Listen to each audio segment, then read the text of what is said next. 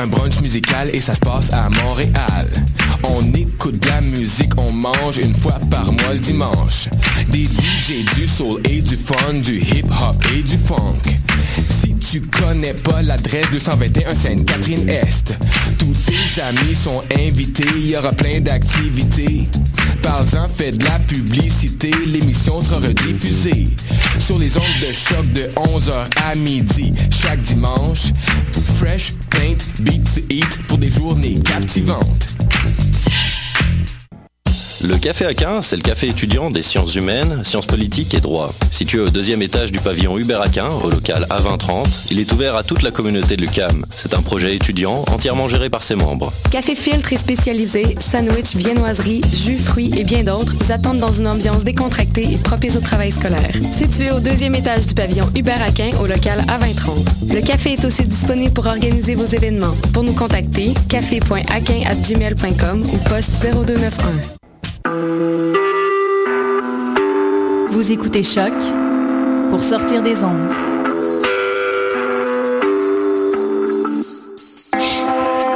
Podcast, musique, découverte.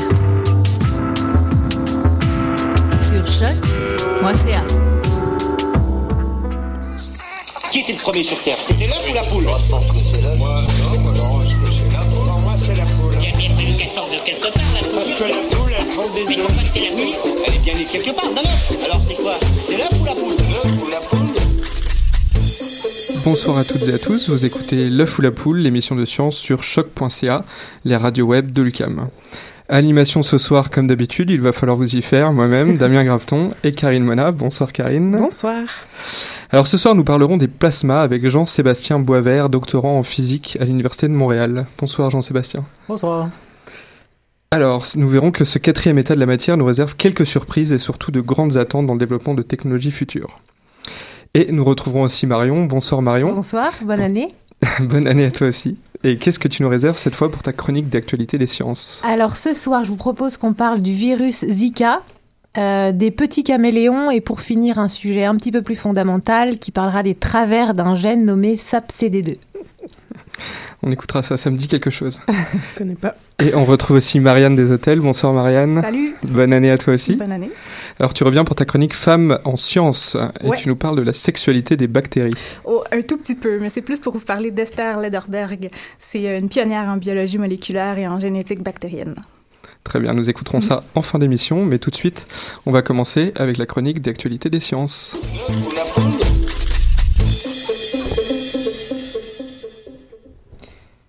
Eh bien, bonsoir à tous, encore une fois. Alors, pour commencer, comme je vous l'ai dit tout à l'heure, je vais vous parler du virus Zika, ce nouvel agent infectieux dont on entend de plus parler dans les médias, de plus en plus parler, pardon, dans les médias. Alors, on va commencer par le début. Le virus Zika a été identifié pour la première fois chez un singe en dix-neuf cent quarante-sept, dans une forêt d'Ouganda qui porte le nom de Zika. Et le premier cas euh, chez un humain date de dix-neuf cent soixante-huit. On lui doit à ce virus donc une première épidémie en Micronésie en deux mille sept et il s'est récemment propagé au Brésil en deux mille quinze. Les, or- les autorités pardon, dénombrent également des cas dans plusieurs pays d'Amérique du Sud et d'Amérique centrale.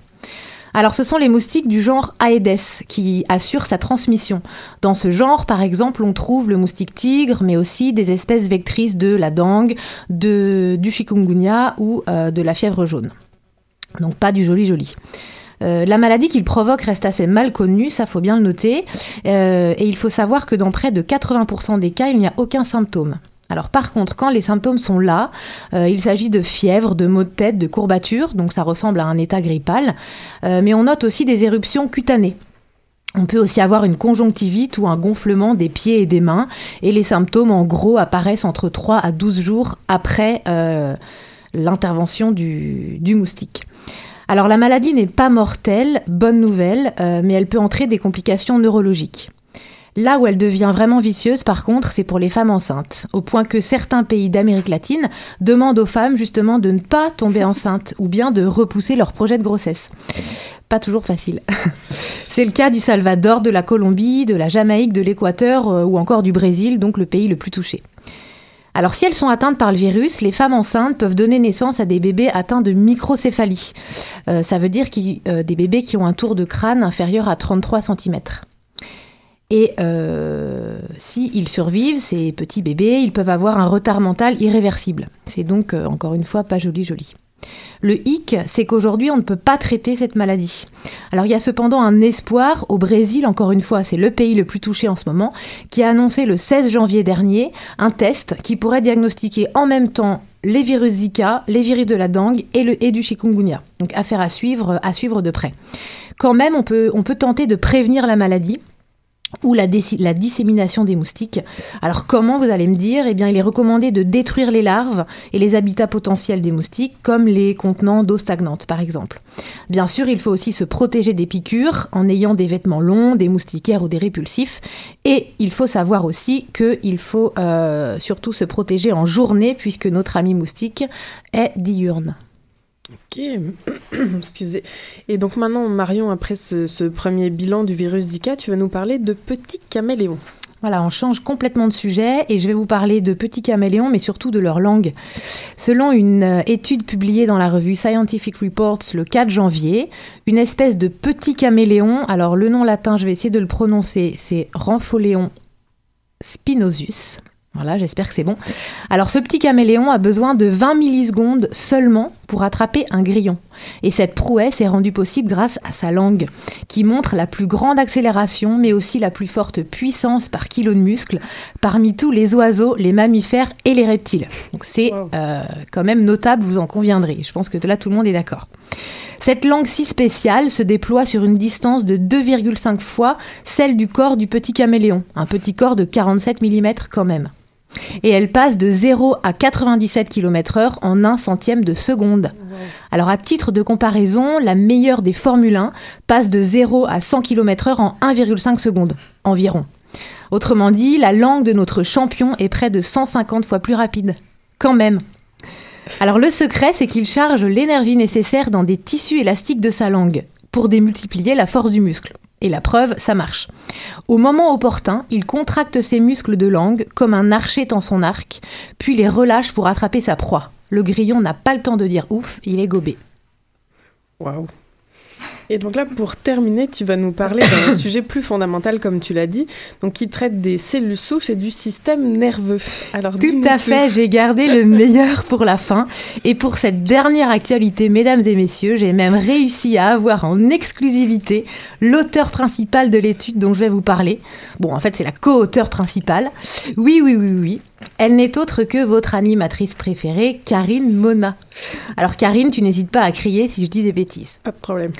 L'étude en question, qui a fait l'objet d'une publication dans la revue Developmental Cell, le onze janvier, est un peu plus fondamentale que euh, ce que j'ai l'habitude de vous raconter. Alors on y va y aller doucement. Karine et Co ont réussi à comprendre comment agir sur la diversité cellulaire dans le système nerveux. Et croyez-moi, ça n'est pas rien. Pour comprendre ce qui amène à une diversité cellulaire, il faut parler des cellules souches. Alors les cellules souches, ce sont des cellules indifférenciées et donc potentiellement capables de devenir n'importe quoi, comme des cellules osseuses, des cellules musculaires, hépatiques ou encore des cellules nerveuses. En gros, elles se divisent en ce qu'on appelle des cellules filles, qui peuvent devenir donc tous les types cellulaires. On parle de diversification cellulaire ou de diversité cellulaire. Mais la manière dont elles accomplissent leur destinée est assez floue pour les chercheurs. Mais vous l'aurez deviné, ça ne l'est plus pour Karine et sa bande. Un des secrets semble résider dans la manière dont les cellules souches sont orientées quand elles se divisent. Alors ça va jouer un rôle dans ce qu'elles vont devenir. Comme l'explique Karine, imaginons pour mieux comprendre que nous avons sur une table une pomme, dont le dessus est vert et le dessous rouge. C'est bon, vous voyez la pomme ? Alors, si on coupe cette pomme de manière perpendiculaire à la table, c'est-à-dire de haut en bas, on va avoir deux morceaux identiques avec du vert sur le dessus et du rouge au-dessous. Mais si on coupe cette fois de manière, euh, la pomme, donc de manière parallèle à la table, donc de droite à gauche ou de gauche à droite, le morceau du haut sera vert, tandis que celui du bas sera rouge. On aura donc deux morceaux différents. Les chercheurs ont montré qu'un gène nommé S A P C D deux, le fameux, donc j'avoue que les gènes n'ont pas euh, des noms très sexy, euh, celui-là c'est donc pas le gagnant. Donc ce gène était justement capable d'avoir une influence sur l'orientation des cellules souches quand elles se divisent. Pour résumer, quand le gène est présent, Les cellules filles produites sont identiques et quand il est absent, elles sont différentes. Alors à quoi ça sert de savoir ça? C'est en général l'éternelle question qu'on pose en cas de, d'études fondamentales. Eh bien à toutes sortes de choses, mon capitaine. En maîtrisant bien la recette, par exemple, on pourrait plus facilement programmer des cellules souches pour les faire devenir ce qu'on veut. Et euh, par exemple, des cellules spécifiques de la rétine qui se dégénèrent et peuvent entraîner une cécité, sans parler d'une application dans la lutte contre certains cancers, dans lesquels on a observé justement des perturbations de la division cellulaire. Karine, est-ce que tu as quelque chose à rajouter? Eh ben non, c'est parfait. Je crois que j'ai mieux compris grâce à toi euh, ce qu'il en retourne de mon projet de thèse. Bon, en tout cas, merci, bravo vraiment. Au nom de tous et j'espère que cette première publication sera la, pre- la première d'une grande série. C'est ce que je te souhaite en tout cas. Merci.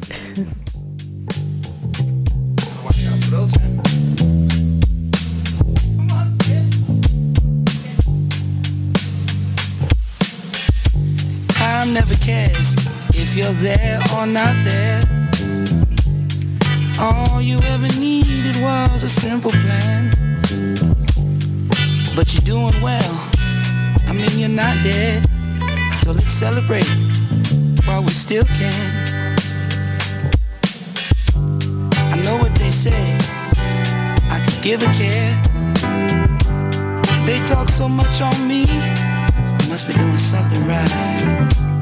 I saw my son today in the likeness of a full-grown man, so I'll celebrate while I still can.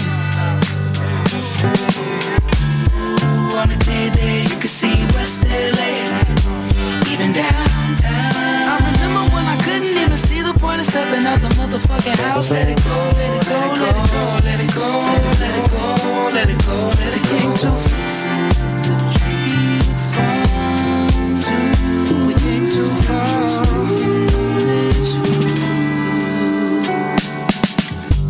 How many others have walked the same ground you have? You'd be wise to pay attention to your old head. I spent the whole day throwing records in the deep end. So let's celebrate while we still can. Captivated, the fruits of my family tree. Where would I be without you? What would you do without me? It'd be a bad look, talking about what could have been. So let's celebrate while we still can. Ooh, on a clear day you can see West L A, even downtown. I remember when I couldn't see the point, but now I'm at the point where I gotta figure it out. Let it go, let it go, let it go, let it go, let it go. I came to fixing up the tree with foam too.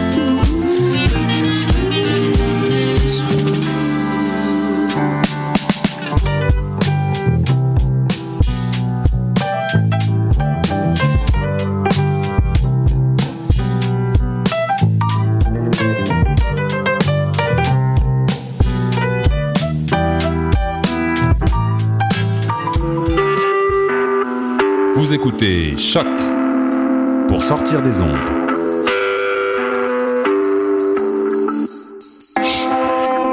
Podcast, musique, découverte sur choc point c a. Vous êtes de retour à L'œuf ou la poule. On a écouté Anderson Pack, Celebrate, un petit clin d'œil à Karine après la chronique de Marion. Et maintenant, on attaque tout de suite avec le cœur du sujet de ce qui nous intéresse aujourd'hui, les plasmas, avec Jean-Sébastien Boisvert. Alors, Jean-Sébastien, vous êtes physicien, licencié depuis deux mille quatorze. Titulaire d'une maîtrise en physique quantique à l'Université du Québec à Trois-Rivières, et vous êtes maintenant candidat au doctorat en physique en co-tutelle entre l'Université de Montréal et Perpignan en France. Et euh, votre domaine de physique... On avait dit qu'on se tutoyait, on va se tutoyer plutôt. Bah oui. Alors ton domaine de physique euh, particulier, c'est les plasmas, les plasmas froids à pression atmosphérique. Alors on va voir un peu plus tard euh, ce que c'est. Et euh, a priori, ça devrait bien se passer puisque tu es déjà l'auteur d'articles de vulgarisation scientifique et notamment un article publié en, à l'automne deux mille quinze dans la revue D I R, donc la revue des étudiants en cycle supérieur de l'Université de Montréal, et un article qui s'intitule donc « Toucher le soleil à main nue ». et qui nous parlait d'une technique révolutionnaire qu'utilise le plasma et plus particulièrement le plasma froid. Alors moi ce qui m'intriguait c'était pourquoi ce titre, pourquoi toucher le soleil à main nue. euh, Moi j'ai toujours cru que le soleil c'était une boule de gaz, alors est-ce qu'on m'aurait menti, ça serait pas une boule de gaz mais une boule de plasma? Ben en fait, euh, toucher le soleil à main nue, ça vient euh, du, de l'idée du contraste entre euh, toucher quelque chose qui est extrêmement chaud, mais qui peut se reproduire d'une certaine façon en laboratoire et quand même conserver une température froide. Donc en fait, on peut euh, vraisemblablement toucher euh, un plasma qui va être froid, mais qui va posséder certaines propriétés qui sont en commun avec le soleil qui est extrêmement chaud, qui est à des millions de degrés euh, Celsius. Donc, euh, d'une certaine façon, oui, on, on, on vous a menti. Euh, le soleil, en fait, n'est pas une boule de gaz, mais va plutôt être une boule de plasma. Ou même, en fait, va être une boule de plusieurs plasmas. Donc, il va, même le soleil en soi contient trois sortes de plasmas différents. Donc, en son cœur, il va avoir un plasma qui va être euh, de fusion euh, thermonucléaire, qui va être, en fait, à des millions de, de, de degrés Celsius. Mais au fur et à mesure qu'on s'éloigne vers la surface, ben, en fait, le plasma re- va refroidir et atteindre une température d'environ six cents de, euh, six mille degrés en surface. Et après, il y a même un troisième plasma à l'extérieur, qui va être, en fait, le plasma de couronne, qui, lui, ben, finalement, va être Plus, plus chaud que la surface, mais moins dense, et qui lui va s'étendre euh, par les vents solaires euh, sur pratiquement tout le système solaire, en fait, et qui peut même s'étendre plus loin en, encore. Euh. Donc, en fait, euh, en fait, le soleil, vraiment, c'est, c'est un plasma. Par contre, on vous a pas menti tant que ça non plus. c'est, ça, c'est le bon côté. Euh, parce qu'en fait, ben, le, le plasma, c'est un peu un gaz conduit le courant. Donc, il y a quand même beaucoup de propriétés en commun, euh, en commun avec, le, avec le, le gaz comme état de la matière. Donc, en fait, la différence entre un plasma et un gaz, c'est surtout que bon, le, le gaz va être constitué d'atomes neutres. Donc, en fait, des atomes qui sont constitués d'électrons et de, de, de protons qui vont s'annuler, qui vont en fait finalement être neutres ensemble. Ben, par contre, quand on est dans un plasma, ben, les, les électrons vont pouvoir se libérer. Donc, on va avoir un, un état de la matière où il va y avoir des, des, des atomes chargés, donc des ions, ainsi que des électrons. Donc, en fait, c'est comme un gaz d'électrons et d'ions. OK. Et est-ce que c'est le, le cas dans toutes les étoiles de l'univers, en plus du Soleil? Ben en fait, c'est, c'est le cas, oui, pour, pour toutes les étoiles. C'est, c'est le cas, en fait, la, le plasma est en fait constitue quatre-vingt-dix-neuf pour cent de la matière visible dans l'univers. Donc, si on fait abstraction euh, de l'énergie euh, sombre, de la matière noire, c'est, ces trucs-là, ce qu'on, ce qu'on est capable d'observer, finalement, euh, c'est quatre-vingt-dix-neuf pour cent de, de plasma. Euh, et en fait, ben, toutes les étoiles euh, sont, sont un plasma, mais certaines vont être différentes. Donc, même en fait, ça va fluctuer en fonction de la masse de l'étoile ou en fonction de son, son âge, finalement. Parce que en fait, même le Soleil, qui est, qui est une plasma, un plasma qui va avoir certaines propriétés, va évoluer au fil de sa vie pour devenir euh, différents plasmas. Donc, en, en ce moment, on est à peu près au milieu de la vie du, de notre Soleil. Mais dans environ cinq milliards d'années, euh, il va devenir une géante rouge qui va être un autre type de plasma, qui va finalement exploser, faire une, une nébuleuse planétaire, qui va être un autre type de plasma encore. Et finalement, va devenir une, une naine blanche, qui est finalement une, encore un autre type de plasma, mais dif- encore différent.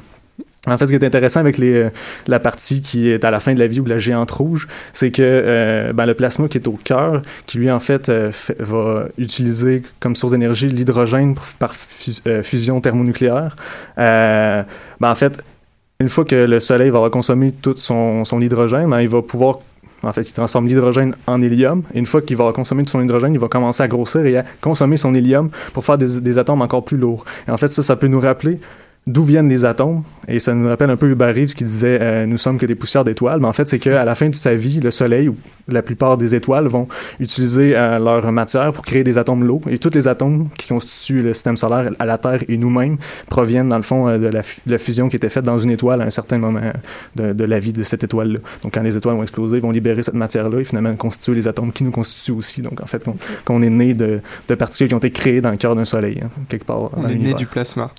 Ouais, c'est, c'est, oui, c'est là où on, on revient au plasma, parce qu'en fait, le plasma, c'est la, la fusion qui, qui, qui, est, qui est en fait le plasma, d'une certaine façon. Et alors, euh, quatre-vingt-dix-neuf pour cent d'univers, c'est, c'est énorme, mais sur Terre, est-ce qu'il y a des, des manifestations du plasma? Est-ce qu'on en a vraiment? Ouais, ben sur Terre, on, c'est vrai qu'on est plus habitué avec la forme solide ou la forme euh, ouais. liquide ou encore voir la forme ga- gazeuse. Mais en fait, si on continue en, en partant du Soleil et qu'on revient tranquillement vers nous, ben en fait, euh, comme j'expliquais, la couronne solaire qui est une partie du, de, du Soleil qui fait un plasma, on va faire des vents solaires aussi. Donc ça, là, on a des particules chargées qui vont se déplacer dans l'espace vers la, vers la Terre. Et en fait, quand on va rencontrer le champ magnétique terrestre, la magnétosphère, en fait, ces, ces particules chargées-là vont, euh, vont être piégées d'une certaine façon dans le champ... Euh, dans le champ magnétique et donc créer un autre plasma. Ils vont donner lieu, par exemple, aux aurores boréales. Donc, les aurores boréales sont un, une forme de plasma qui est quand même assez euh, spectaculaire, hein, en fait, ça vient des particules qui ont été émises par le Soleil et l'interaction avec le champ magnétique de la Terre. Ensuite, si on se rapproche de la Terre, ben là, on va tomber dans la couche qui est l'ionosphère. Ça, ça, c'est à peu près entre quelques kilomètres et une centaine de kilomètres entre la surface de la Terre et, et le, la magnétosphère. Et en fait, euh, dans ces couches-là, ben, il va y avoir différentes sortes de plasma qui, finalement, ben là, on a des, des molécules qui sont raréfiées, euh, qui vont, euh, dans le fond, des molécules d'air qui, en s'éloignant de la Terre, deviennent de plus en plus en faible densité et vont pouvoir utiliser les, les photons du Soleil pour euh, s'ioniser, donc devenir des particules chargées et former un plasma. Donc, en fait, il y a des plasmas dans l'ionosphère qu'on ne voit pas vraiment, mais qu'on va se servir euh, éventuellement pour faire euh, de, la, de la communication radio, des trucs comme ça. Que, c'est, c'est hyper utile, même si c'est caché, ceux-là, on ne peut pas les voir, mais en fait, qui vont aussi euh, fluctuer dépendamment de, de la période de la journée ou euh, parce que s'il manque de, de, de soleil pour ioniser, bon. Donc, il y a des plasmas qui fluctuent là, qui sont un peu plus subtils, mais après, si on vient dans le concret, donc on se rapproche encore de nous, ben là, on peut penser à les éclairs, qui sont une forme de plasma, donc euh, qui est assez, euh, assez différente euh, des, des autres plasmas que j'ai parlé avant, parce qu'en fait, quand on est dans le soleil, on est dans l'extrêmement chaud, l'extrêmement dense. Quand on se rapproche dans l'ionosphère, là, on est dans des plasmas qui sont très, très peu denses et qui sont beaucoup plus froids. Euh, par contre, quand on est les éclairs, on revient dans le très chaud, parce que c'est quand même assez énergétique un éclair, euh, qui est beaucoup plus dense, mais en, en finalement un peu entre le soleil euh, et, et ce qui se passe dans l'ionosphère. Euh, ensuite, sinon, un truc très concret, c'est ben, la flamme, c'est une sorte de plasma aussi. Donc, euh, une, une flamme, c'est aussi... Il y a c'est des ions... Du gaz, de... C'est vraiment du... Ben, c'est, ouais, c'est plus proche d'un plasma, juste qu'il ne va pas respecter toutes les, les conditions euh, parce que ça, ça fluctue beaucoup et beaucoup... En fait, le, la, la flamme va être en contact con, con, constamment avec le gaz, donc va perdre toutes ses particules chargées assez rapidement. Mais c'est une, une, un, d'une certaine façon, c'est un plasma aussi. Donc, ce qui est intéressant, c'est que ça nous ra- rappelle euh, les... Euh, les anciens Grecs euh, présocratiques qui nous disaient euh, finalement euh, le, l'univers c'est euh, le, la terre, l'eau, euh, le feu et l'air. Ben finalement, ben on a le solide qui est la terre, le liquide qui est euh, l'eau, le gaz qui est l'air, puis le plasma qui est le feu. Donc on, on ah, même ils après, pas, euh, ils étaient pas si loin. Non, il y, y en avait des rapides là-dedans. Et alors, pour rentrer un peu plus dans le, le vif de la composition du plasma, très concrètement, donc c'est quoi un plasma ? Tu nous as donné déjà pas mal d'indices, mais si on devrait le défi- si on devait le définir concrètement, c'est quoi un plasma ? Ben, la définition la plus simple, c'est vraiment en partant des états de la matière. Donc, c'est vraiment le quatrième état de la matière. Donc, euh, si on prend, par exemple, un solide et qu'on le chauffe, on va obtenir un liquide. Si on le chauffe encore, on va obtenir un gaz. Et si on le chauffe encore, ben là, on va obtenir euh, un plasma. Donc, en fait, euh, ce qu'on fait, c'est qu'on augmente la, la vibration euh, des, des atomes qui le constituent. Donc, la temp- on fait juste augmenter sa température. Ben, à partir d'un certain niveau de température, il va tellement avoir d'énergie que, finalement, ben, les atomes neutres vont pouvoir commencer à se séparer en électrons et en ions. Et c'est à ce moment-là qu'on commence à avoir des comportements qui sont qui dépendent plus de, des forces électromagnétiques que des forces euh, traditionnelles de la matière non chargée. Donc euh, à ce moment-là, quand ça commence à, quand, quand la matière commence à se comporter électriquement, ça devient ça va devenir un plasma. Donc c'est quand même très semblable à un gaz, euh, point de vue euh, mobilité là, des, des espèces si on veut. Euh, Donc, euh, ouais, c'est, c'est, vraiment l'idée, c'est que c'est un gaz, un gaz ionisé qui conduit le courant, finalement. La, la réponse simple, super. Ça va être ça, ouais. Okay. Alors, depuis quand, justement, on sait que ça existe, les plasmas, et depuis quand on arrive à maîtriser ça en laboratoire ? Ben, en fait, le, le plasma ben, existe depuis... Toujours. Toujours. Ouais. Les Grecs. euh, mais en fait, la découverte du...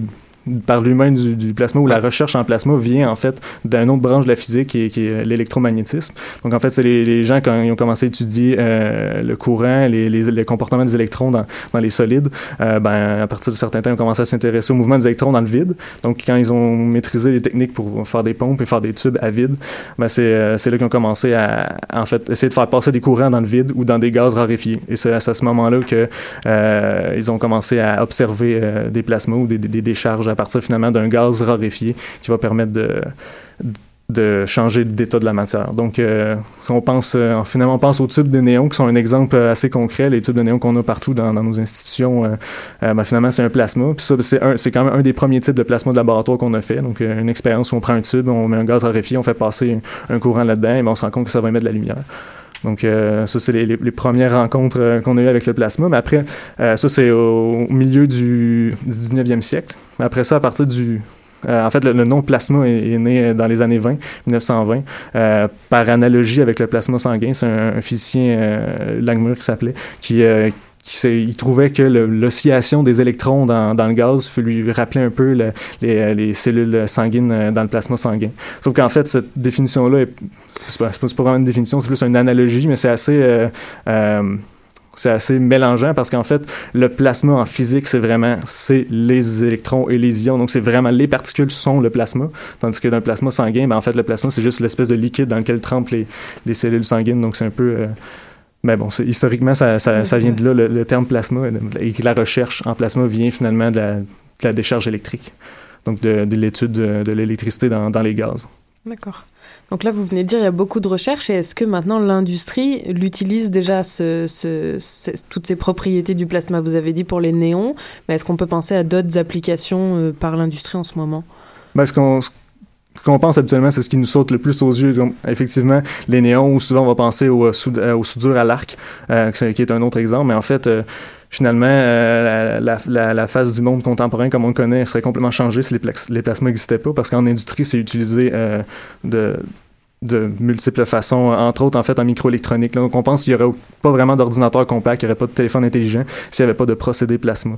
Donc, en fait, euh, c'est... ces techniques-là, si on, on peut penser à la gravure, par exemple. Donc, si on fait un circuit intégré, donc on veut pouvoir tracer un circuit euh, électronique sur une surface la plus petite possible. Et la seule façon de faire des gravures ou de faire du traitement sur ces matériaux-là qui sont vraiment microscopiques, ben, c'est d'utiliser euh, un gaz ionisé, donc d'utiliser un plasma. Okay. Parce que, en fait, c'est en utilisant le champ électrique qu'on va pouvoir euh, utiliser ces propriétés-là. Parce que si on utilise un traitement chimique, par exemple, ben, le, si on veut faire de la gravure chimique, ben, c'est, euh, c'est isotropique, donc le, ça va partir dans toutes les directions. Donc, okay. On va faire une espèce de trou. Euh, dans, dans vraiment dans toutes les directions, sauf que si on, on utilise un plasma, ce qu'on fait, c'est qu'on utilise un champ électrique, et le champ électrique peut être unidirectionnel, donc on okay. peut vraiment sectionner euh, un matériau, un métal, peu importe, euh, avec, euh, avec les ions qui sont dans le plasma, qui sont énergétiques, qui sont vraiment unidirectionnels, et ça, ça fait qu'on peut, euh, on peut finalement faire euh, des, euh, des gravures ou des tranches euh, de quelques millionièmes de, ben, en fait, même moins qu'un millionième de mètre, là. Donc on peut euh, aligner comme ça trente tranches sur euh, l'épaisseur d'un cheveu, là, trente, une centaine, oui. voire plus qu'une centaine de tranches sur l'épaisseur d'un cheveu. Et ça, c'est possible seulement grâce au, euh, au plasma. Et quand on parle d'écran plasma, est-ce que c'est un lien, du coup? Ou... Ça, oui, ça, c'est, c'est exactement un écran qui fonctionne avec, euh, avec des... Ben, ça, ça, ça s'appelle des décharges à barrage électrique. Donc, c'est des petits plasmas. Finalement, chaque pixel contient euh, un plasma. Okay. Euh, mais donc, ben, oui, il y a vraiment, il y a vraiment un plasma dans un écran plasma. C'est, c'est pas le plasma sanguin.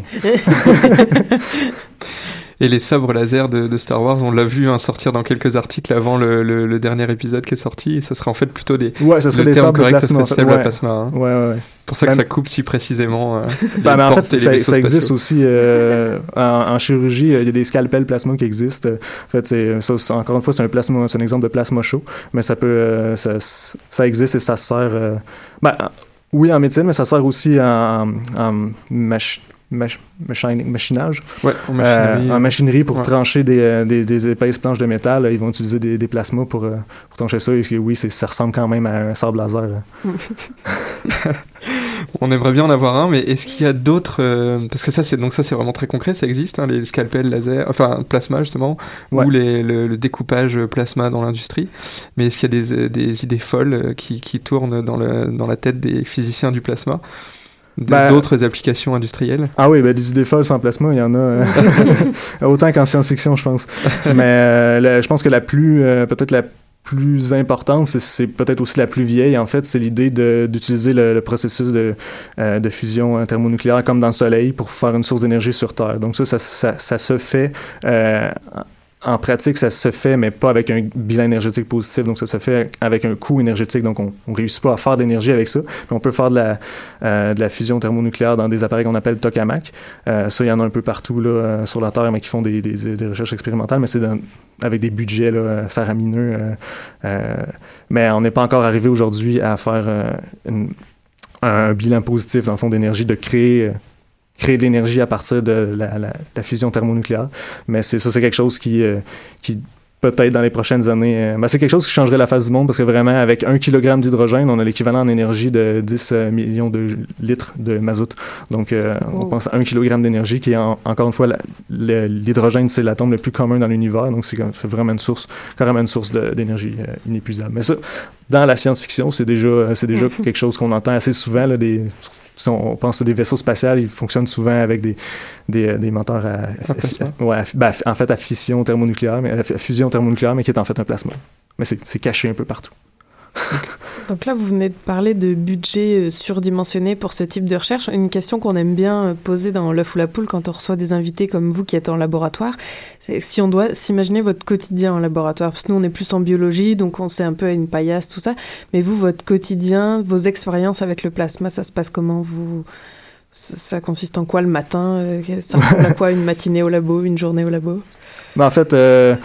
Moi, je me suis un peu emballé dans les dernières questions. J'ai complètement oublié de parler de moi, ce que je fais, euh, qui, qui en fait, je travaille oui, pas du tout avec le plasma chaud, donc moi, je travaille en plasma froid. C'est, c'est quand même une dynamique assez, assez différente, parce que bon, si on parle des plasma chauds, les tokamaks, c'est des appareils qui coûtent des millions de dollars, c'est ouais. des projets euh, qui impliquent souvent les plusieurs pays euh, pour des plasmas froids, euh, surtout euh, des plasmas froids à pression atmosphérique, qu'on, ce qu'on fait de plus en plus aujourd'hui. Ça demande euh, beaucoup, beaucoup moins de, d'appareils, donc euh, chaque, chaque chercheur peut avoir un peu sa, son, son petit réacteur. Et, euh, donc, euh, dans une, une semaine où j'ai, où j'ai des expériences, ben, ça ressemble le matin, euh, je vais préparer, je vais allumer mon réacteur, euh, j'ouvre la bouteille de gaz euh, et euh, j'allume mon plasma. Euh, moi, comme je fais de la recherche fondamentale, euh, je vais vraiment passer la journée à regarder le plasma euh, avec différents appareils. Donc, mais il y a beaucoup de gens, ce qu'ils font, c'est qu'ils vont utiliser les plasmas pour faire d'autres choses.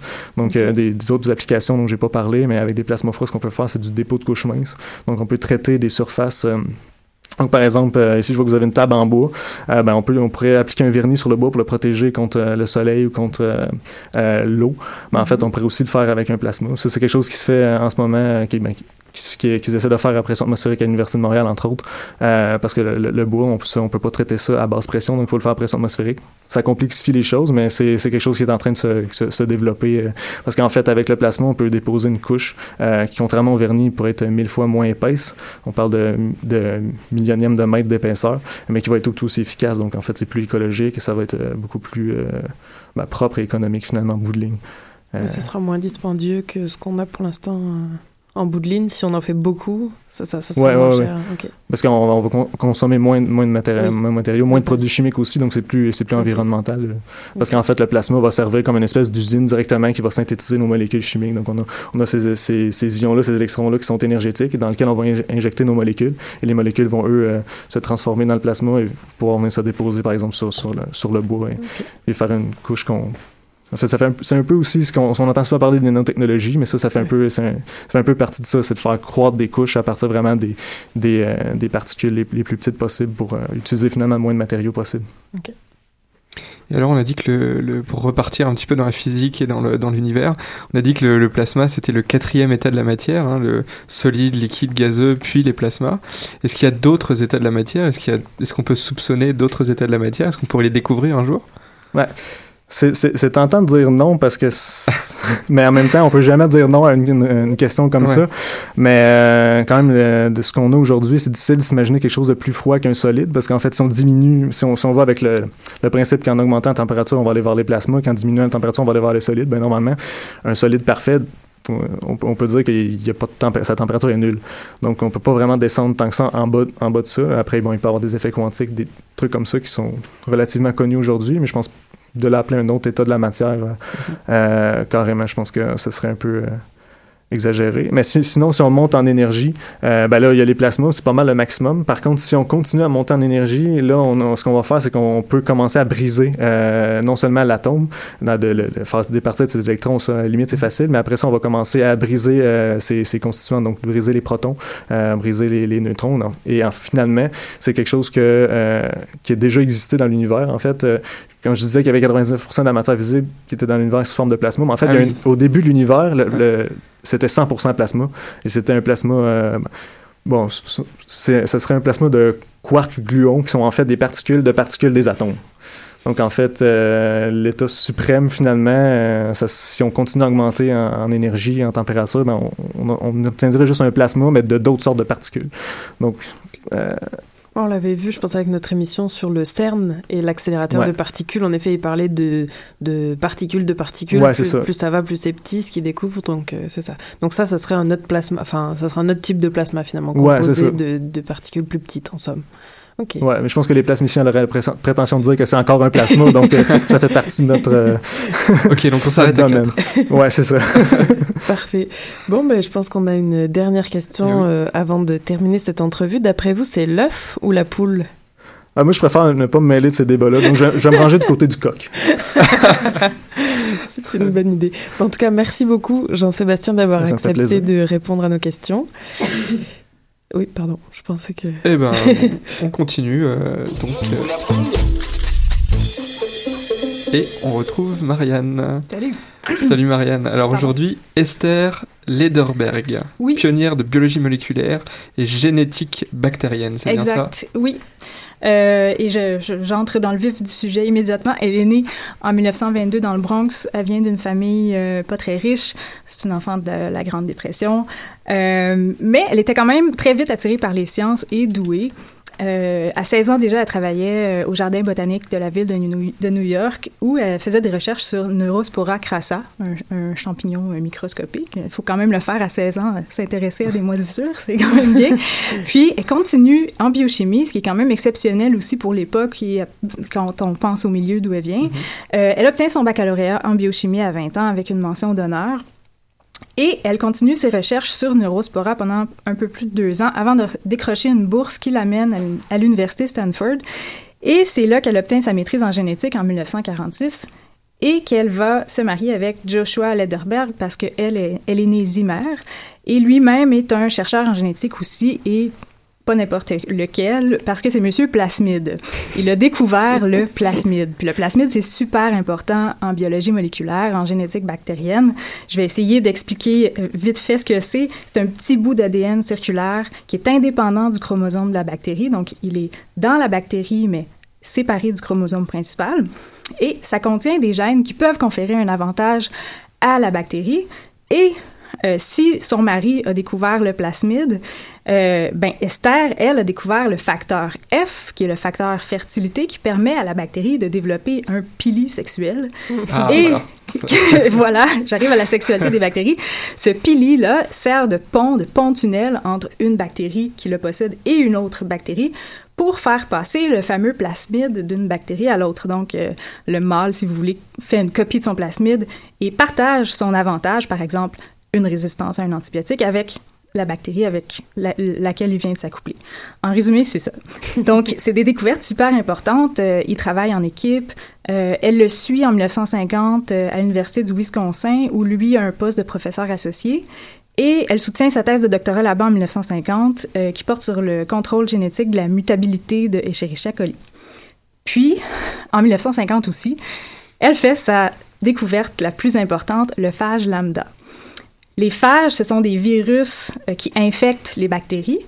Euh, on connaissait déjà les phages à cette époque-là, mais Esther Lederberg a découvert une nouvelle espèce de phage. En fait, les phages qu'on connaissait déjà, euh, c'était des phages qui infectaient les bactéries, qui les détruisaient très rapidement. Quand un phage infecte une bactérie, il s'arrime à elle, il lui injecte son matériel génétique et... Euh, il profite de la machinerie cellulaire de la bactérie pour se multiplier et il finit par faire exploser la bactérie en une effusion de sang incroyable. Non, c'est, pas, c'est pas vrai. Les, les bactéries ne saignent pas, mais vous avez un peu le portrait. Puis, Esther Lederberg, elle, euh, le phage qu'elle a découvert, il est ce qu'on appelle tempéré. Il va s'installer, il va injecter son matériel génétique dans celui de la bactérie, puis il va rester tranquille. Il va attendre, euh, il peut rester là, caché, pendant que la bactérie vaque à ses occupations. Et quand elle se multiplie elle-même, elle se divise, elle donne naissance à une autre bactérie, bien, elle va aussi copier mmh. le virus dans ses propres gènes. Donc, c'est un, une méthode pour ce, ce virus-là de, de rester présent. Euh, j'accélère un peu. Non, mais t'as le temps, t'as le temps. Ouais, j'ai le temps. Okay. euh, donc, voilà, le phage lambda est plus sournois.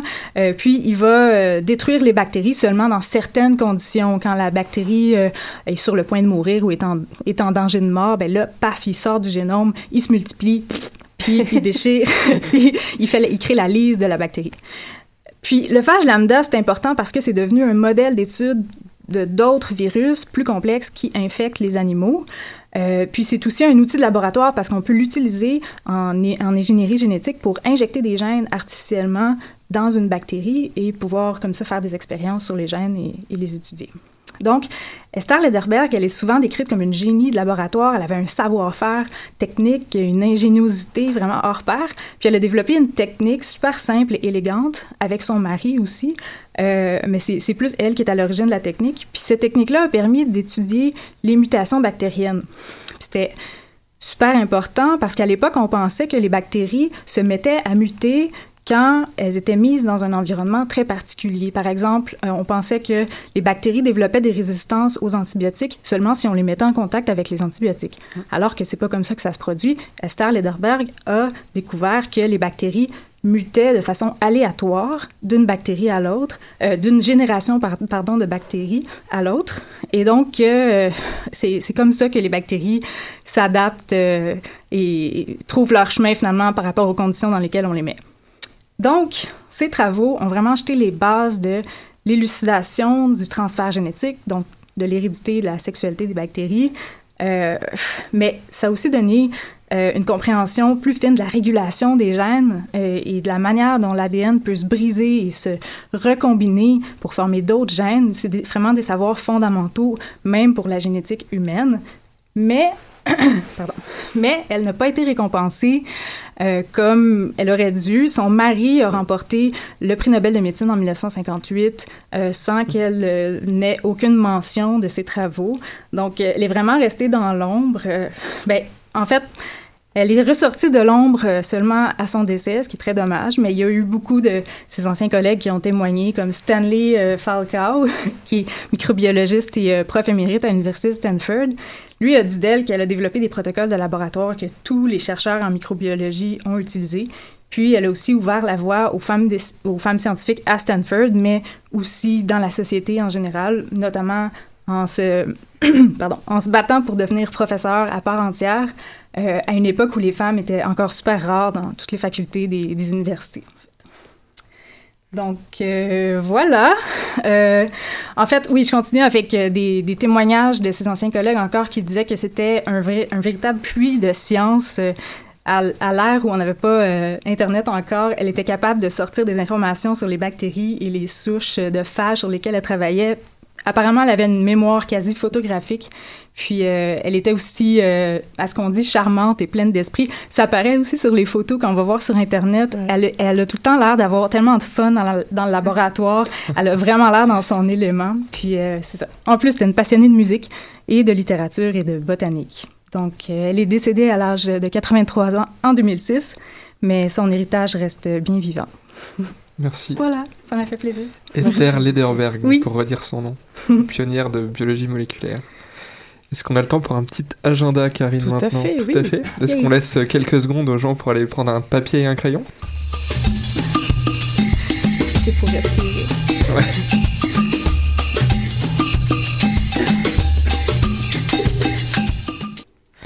Alors, me revoici avec notre traditionnel agenda scientifique. Donc maintenant qu'on a une émission toutes les semaines, ça me fait un peu moins d'événements à vous proposer. Donc là, j'en ai trois pour cette semaine. Donc c'est sans rappeler ceux de la semaine dernière. Donc trois, on commence par demain à dix-huit heures. Demain, dans un bar sur Saint-Denis, le bar La Marche d'à côté, La Marche à côté, pardon. Euh, l'association des communicateurs scientifiques du Québec organise une soirée sur les lasers. Et donc ils ont un nouveau mode un peu de soirée, c'est dix ans, dix points. Donc l'idée, c'est que le professeur-chercheur invité, en l'occurrence le professeur François Légaré de l'I N R S, va devoir présenter cette technologie des lasers, historiquement, d'un point de vue historique, en seulement dix points. Mais alors c'est un peu euh, informel, je dirais, c'est trente minutes normalement la présentation, et après c'est plus du réseautage, des discussions, des questions. Donc ça devrait être moins fastidieux que certaines euh, conférences scientifiques. Ensuite, le mercredi vingt-sept janvier, à dix-neuf heures, et là, il faut aller jusqu'à Québec. Donc, c'est pas à Montréal pour une fois, c'est une soirée pour combattre l'antiscience, n'est-ce pas?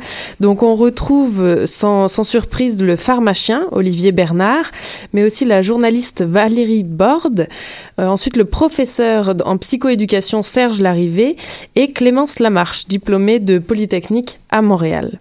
Et je termine avec un dernier événement, euh, le mardi deux février à douze heures quinze à la Maison du Développement Durable. C'est une table ronde sur le tourisme et l'adaptation au changement climatique. Euh, est-ce que c'est déjà entamé? Qu'est-ce qu'il en est du tourisme? On sait très bien que certaines zones côtières vont certainement être endommagées à cause des changements climatiques. Euh, n'en déplaise aux climato-sceptiques. Donc euh, voilà, une table ronde sur le tourisme et l'adaptation au changement climatique. Voilà, j'ai terminé avec mon agenda, Damien. Wow. Waouh, Karine, pour une fois, tu nous as fait ça court et précis. Je suis impressionné. Bon, bah, du coup, j'ai le temps de remercier euh, euh, notre invité de ce soir, Jean-Sébastien Boisvert. Merci beaucoup ouais, d'être venu plaisir. parler avec nous ce soir. Et puis, pour ceux qui auraient envie d'aller un peu plus loin, on peut rappeler le titre de, vos articles, de votre article, de ton article même, pardon, euh, Toucher le soleil à main nue sur donc, les plasmas. On le partagera sur les réseaux sociaux. Et euh, merci à Marianne et Marion pour leur chronique aussi merci. ce soir. On avait une émission euh, chargée euh, en contenu, mais bon, si vous voulez la réécouter, vous pouvez aller la télécharger sur le site de Choc et on partagera les chroniques sur euh, le SoundCloud peut-être, comme d'habitude. Tout à fait. On, on essaie de s'y tenir maintenant. Et un petit rappel pour les réseaux sociaux, on anime toujours donc, oui. le Facebook de l'émission et le Twitter de l'émission.